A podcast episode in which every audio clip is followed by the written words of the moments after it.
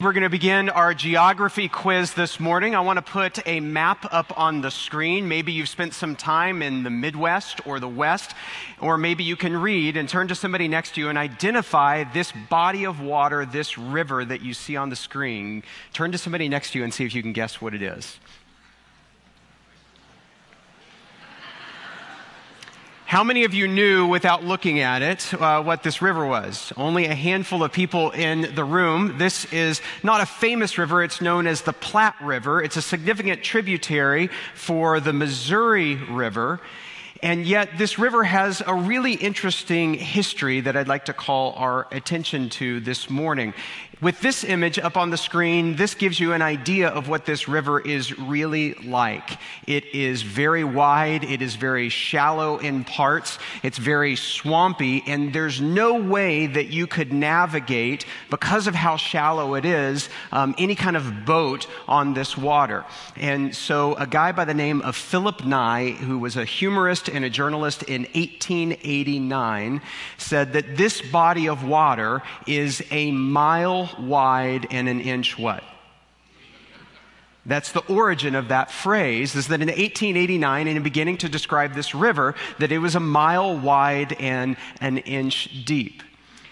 And I think that this river is a really good analogy for many of the ways that we treat relationships in today's day and age. That we've got lots and lots and lots of them, but if you look beneath the surface, they don't go very far. Maybe you've got lots of so, uh, kind of followers or friends in social media, but in actually the way that you know that person, it doesn't actually move or go very deep. Today, I want to introduce you to a portrait, what I think is a beautiful picture of the Gospels of what deep friendship actually looks like. Last week, we talked about transactional relationships and how we have the tendency in today's consumer society to use people instead of to serve them and to love them. And today, I want to combat another fake form of friendship, which is shallow relationships or shallow friendships. And as we're walking through this series, we've been talking about the image of a table. We've entitled this multiplication tables because the primary tool by which Jesus began to grow his fellowship, his community of believers, was through table fellowship. And so last week we looked at a contrast between the tables of the world and the tables of Jesus, and we noticed that at Jesus' table, things are really different. That you have things like trust and accountability and belonging and laughter and encouragement. These are the kinds of tables that we all hunger to be a part of. And today, we're going to talk about trust by seeing a beautiful portrait of deep friendship with Mark chapter 2. And it says this. A few days later, when Jesus again entered Capernaum, the people heard that he had come home. They gathered in such large numbers that there was no room left, not even outside the door. And a few men came, bringing to Jesus a paralyzed man carried by four of them.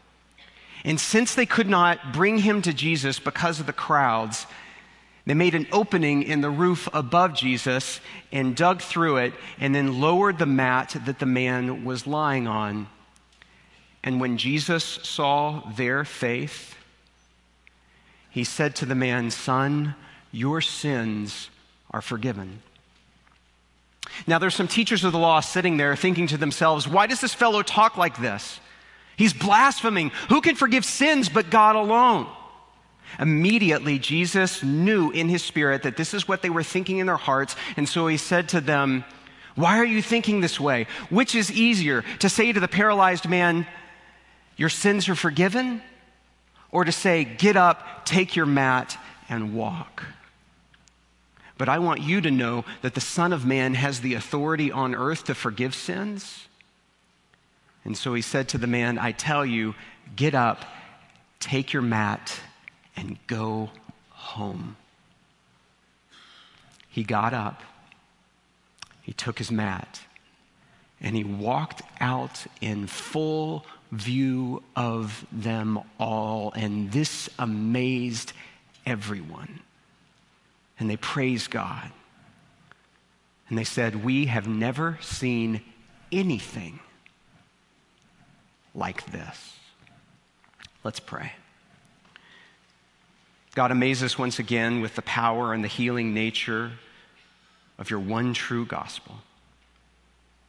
Holy Spirit, there are people right now who know exactly what it feels like to be paralyzed paralyzed by pain, paralyzed by doubt, paralyzed by fear, paralyzed by sadness or despair. God, will you once again use your restoration and your resurrection power that we might not only walk again, but that we might leap for joy with you. For we pray all of these things and we pray them in the strong name of Jesus, and all of God's people said, I want to begin today by asking you to imagine what life was probably like for this man during the time of Jesus. Imagine your life confined to kind of a three foot by five foot mat that you couldn't provide for yourself, that you were completely reliant on anyone and everyone to do everything for you. I mean, we live in a world today where we're making strides. We're not there yet with accessibility and making it easier for people to be able to get around, even in the midst of struggles or disability. But imagine what this was like in the ancient world. And also consider what it might have been like, how challenging it was to be this guy's friend. I mean, you had to cook for this person, you had to clean this person, you maybe had to feed this person, you had to take this person and provide for them economically because they couldn't provide for themselves. And add on top of this that in Jesus' day and age, the Greeks, which was the predominant culture of that time, they believed that people with disabilities ought to be killed after they were born. And that the Hebrews believed that you were born with some sort of disease, that something was wrong, that this was some sort of punishment. It was a warped theology that, that God was punishing something you or that your parents had done. And so, in that society, they would have thought, a lot of them, this person shouldn't even be left alive. And others of them would have thought, this person should be ashamed. Imagine what it would have been like to have been this guy's friend.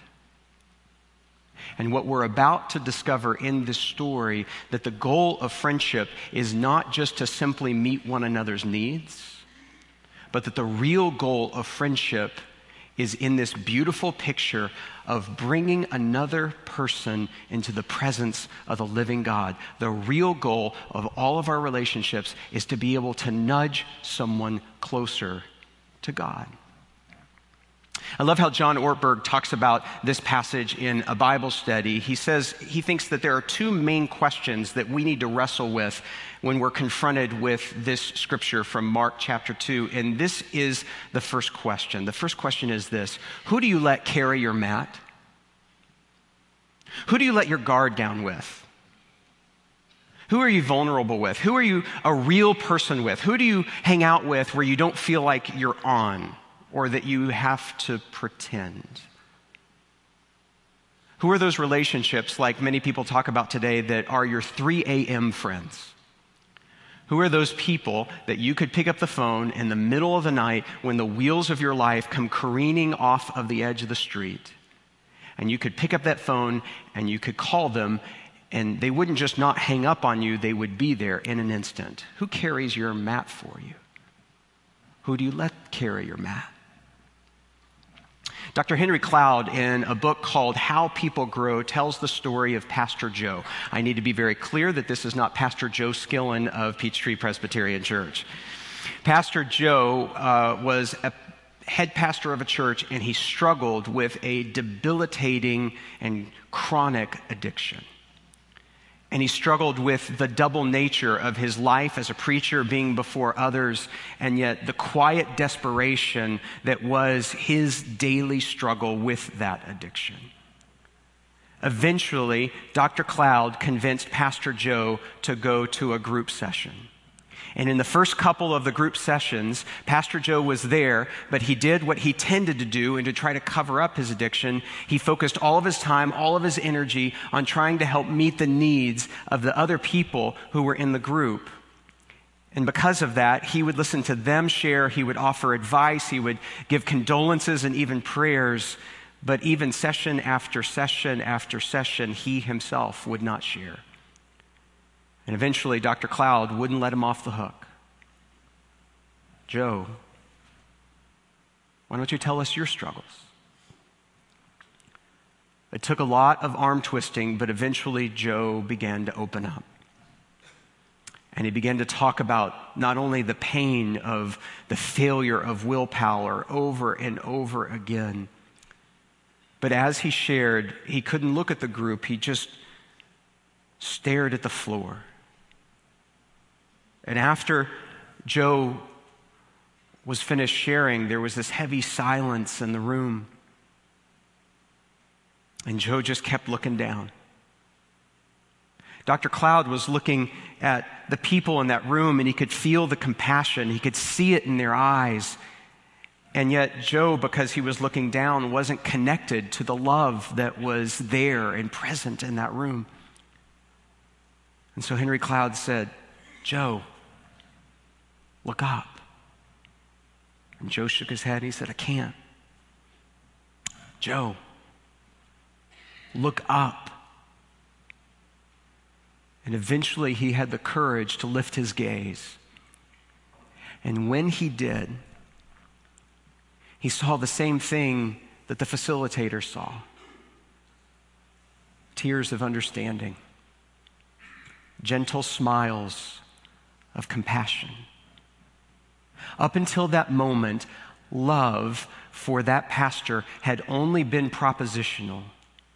It had never been incarnational in the same way that the New Testament talks about love for us.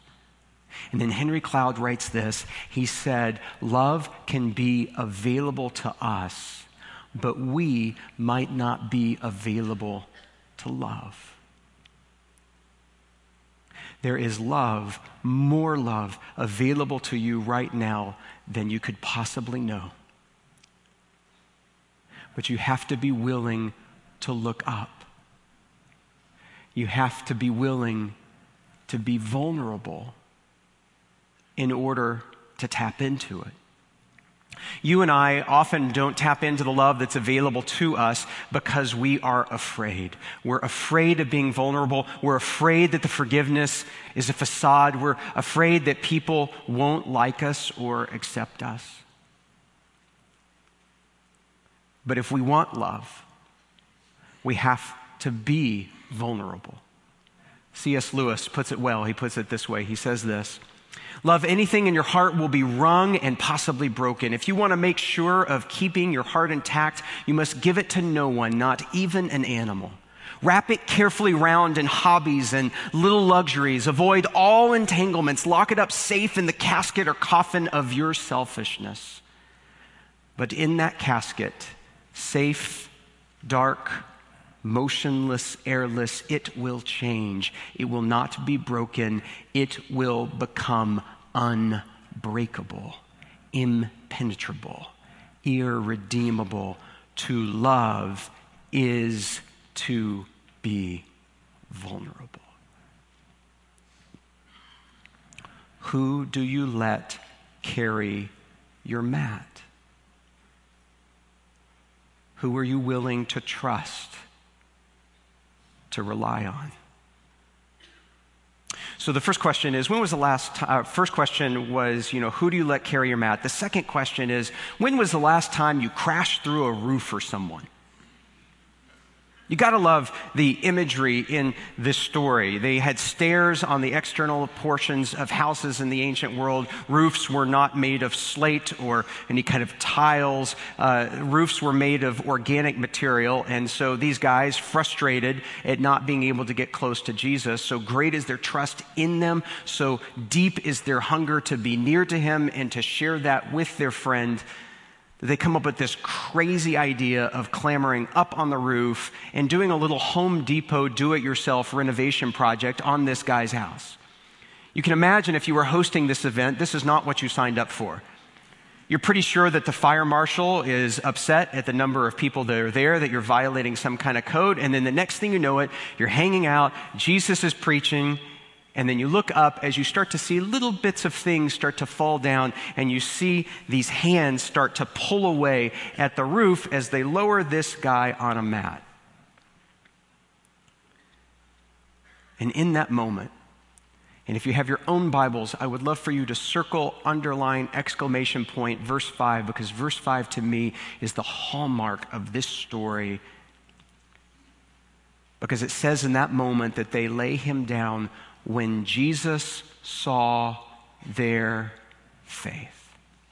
Notice a couple things in this. One, faith is the kind of thing, trust is the kind of thing that can be seen. It isn't something that you just say.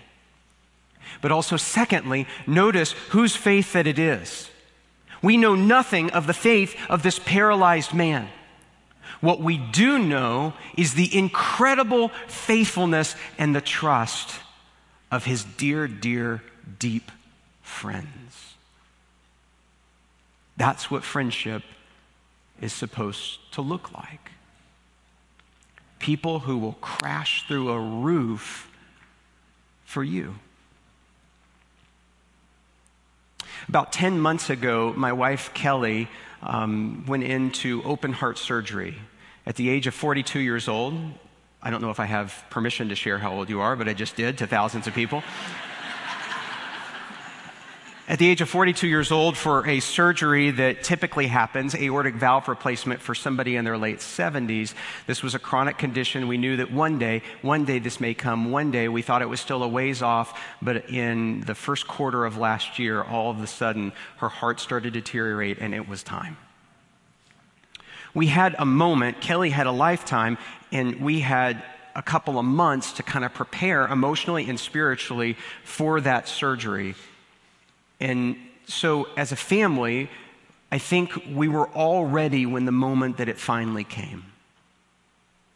But I can tell you the moment that we weren't ready for. It was a week later, and Kelly was on her first day at home in the house. I was out of the house. I was leading a funeral um, at the church for uh, dear family friends. And Ashby, late morning, came crawling up towards Kelly's bed, got close to her mother, cocked her head, and said, Mom, why is one eye really big and one eye really small? And we thought in that moment that Kelly was having a stroke. And so we rushed immediately to the hospital. It's the only time I've ever been in an ER where they didn't even let you sit down. You're explaining at the counter what's going on, and they just keep moving you back to a bed. And while the immediate nurses and doctors were starting to attend to her and to test to try to see what was going on, I stepped out of the room and I took out my phone and I called a good friend named Rick. Rick was an executive at the hospital, and I said, Rick, I'm scared. I wasn't ready for this one. And he said, I know, but we'll be there. And when he said, We'll be there, I didn't really know what that meant. But it was probably only about 20 minutes later that the curtain of the ER room came flying open and the head of neurology was in there in his running clothes.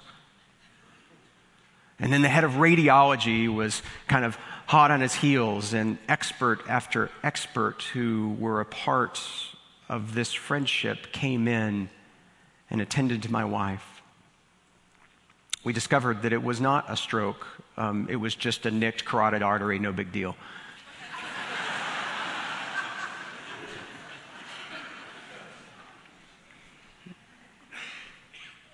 Our cardiologist later, kind of in referring to all this kind of attention that was on her, said, I don't know if you know this lady, but you're kind of a big deal.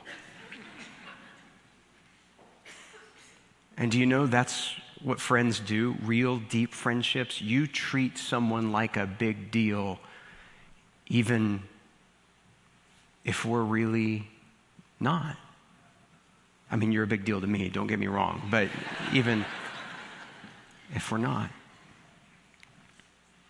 Here's the deal we invite trust when we are vulnerable, we instill trust when we crash through.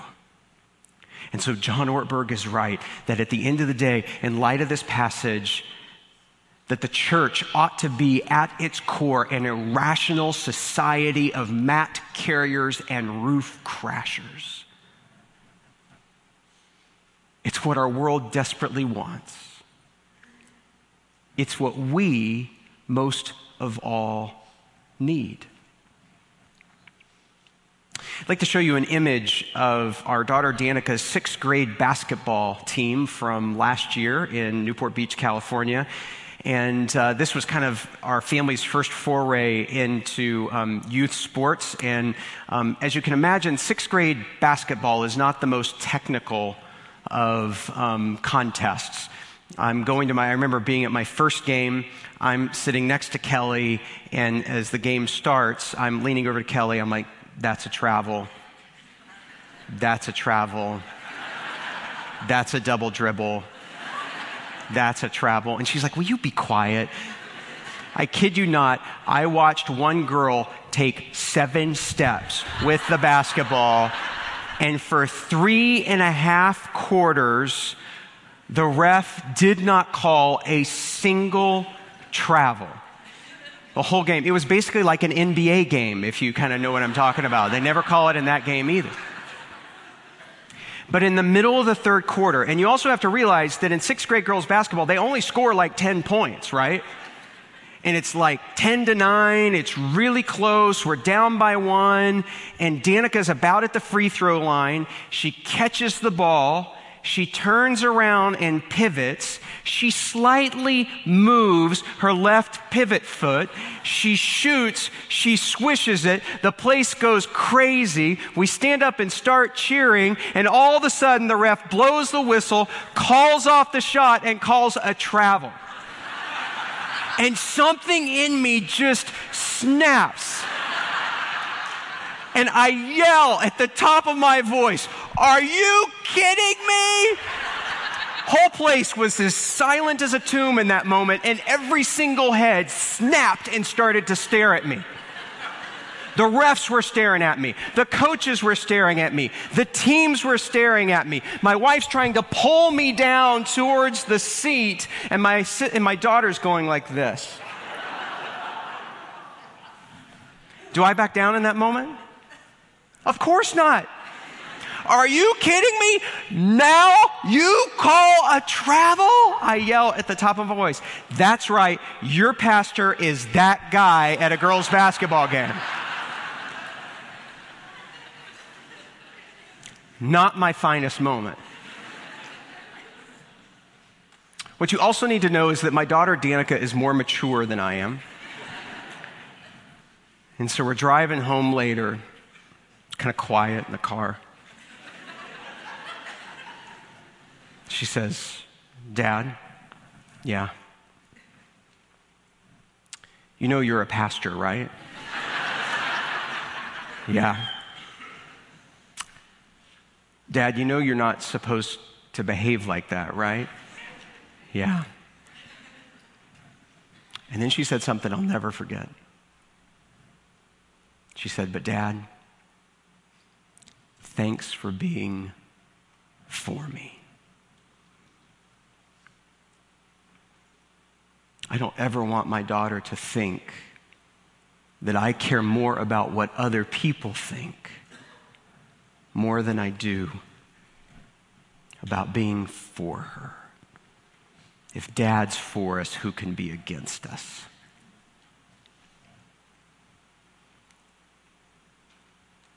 Did you notice it? Do you know what deep friendship really does? It means that we have an irrational commitment to carrying mats and crashing through roofs. And I think more than anything, we need to be, as a church, not just a polite society of kind people. We need to demonstrate that irrational commitment to being for the people we love. Because here's what happens.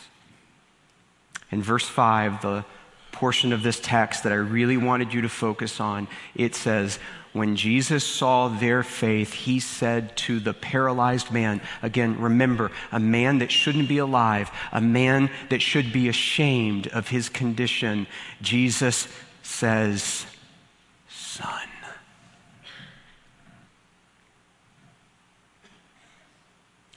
He becomes part of God's family. That's what love does. And maybe your family's a mess. Maybe your life is a mess right now. Maybe nobody knows it because you're not very vulnerable with it. But at some point, you got to let somebody carry your mat. And if we want to be a church, we need to be the kind of church that breaks through barriers to go places where we don't necessarily belong, and that we show up and that we're there and that we're for the people we love. I don't want to be a pastor of a church that's a mile wide and an inch deep. You can't travel on a body of water like that. It's too shallow. And it's no way to really live. And so let's pray. Our loving God and Father, I pray in this moment that you will embolden your people to have that irrational commitment to crashing through some roofs and give us the power and the courage to be vulnerable, to let people carry our mats. Forgive us, God, for our shallow friendships our unwillingness to trust you and to trust one another. And so put faith, God, at the heart of our commitment to one another and to you. And so, Holy Spirit, will you enable a person right now to be vulnerable? And maybe they've never been vulnerable to you to say, God, I can't do this on my own. I need you.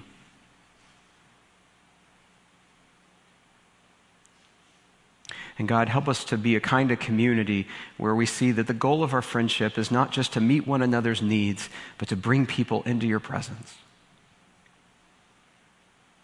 And help us not just to say that, but to live it out in full view of them all. In Jesus' name we pray. Amen.